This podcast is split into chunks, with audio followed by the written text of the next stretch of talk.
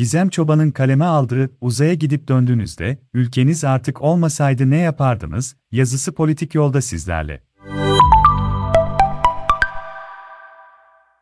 Yıllarca eğitim aldınız, çok çalıştınız ve astronot oldunuz. Ülkeniz sizi oldukça prestijli bir görev için uzay istasyonuna gönderdi. Uzay istasyonunda görevinize devam ederken ülkenizin dağıldığını ve doğduğunuz şehrin bile isminin değiştiğini hayal edin. Ne yapardınız? Bütün bunlar ve daha fazlası 27 Ağustos 1958 doğumlu Rus kozmonot Sergey Krikalyov'un başına geldi. 1981 yılında Leningrad Makine Enstitüsü'nden mühendis olarak mezun olan Krikalyov, yetenekleri ve aldığı eğitim ile astronot oldu. 1988 yılında Mir Uzay İstasyonu'nda ilk uzun süreli uçuş eğitimine başladı ve 1988 1989 arası 5 aylık bir görev gerçekleştirdi. 19 Mayıs 1991 tarihinde Sergey yeni bir görev için komutan Art Sebarsky ve İngiliz astronot Sharman ile uzaya gönderildi. Mir uzay istasyonuna 144 günlük bir görev için gitmişti. Yolculuk başından bile kötü başlamıştı Mire'ye yaklaşırken hedefleme sistemi başarısız oldu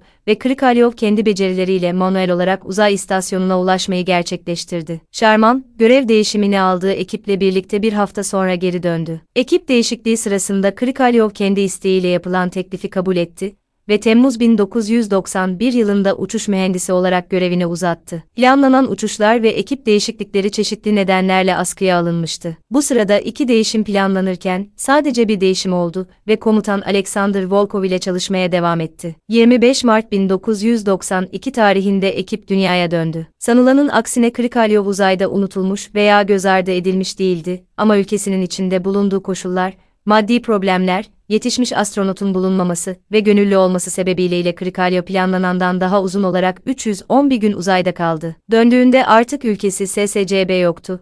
15 ayrı ülkeye bölünmüştü. Doğduğu şehrin ismi Leningrad değişmiş, St. Petersburg olmuştu, gittiği üniversitenin bile ismi değişmişti. Belki de değişmeyen tek şey 600 rublelik astronot maaşıyla geçinmeye çalışan eşi ve giderken 9 aylık olan bebeğiydi. Astronot maaşları da ekonomik kriz sebebiyle tamamen değersizleşmişti ve Krikalyov'un uzayda kaldığı süre boyunca en fazla endişelendiği konu buydu. Uzaya gitmek için kalkış yaptığı Baykonur, geri döndüğünde başka bir ülke olan Kazakistan sınırlarındaydı. Bu sebeple Kazakistan, Baykonur'un kullanılabilmesi ve Mir astronotlarının geri döndürülmesi için çok ciddi bir ücret talep ettiler. Sovyet rublesi ekonomik kriz sebebiyle çok fazla değer kaybetmişti ve Krikalyov'un dünyaya getirilmesi devlet için büyük bir maddi yüktü. 26 Aralık 1991 tarihinde SSCB'nin çökmesi ve ekonomik kriz ile yapılamayan astronot değişimleri söz konusuydu ve Krikalyov'un başta gönüllü olarak kaldığı görevine daha uzun devam etmesi gerekti. Uzayda kaldığı zaman içerisinde radyo operatörleriyle sürekli iletişim kurarak ülkesiyle ilgili güncel bilgileri almaya devam etti. SSCB'nin çöküşü sırasında ilginç bir durumda Krikalyov'un asker olarak savaşa katılması ile ilgili bir çağrının olmasıydı. Krikalyov bu sırada dünyadan 350 kilometre uzakta uzay istasyonunda görev yaparken,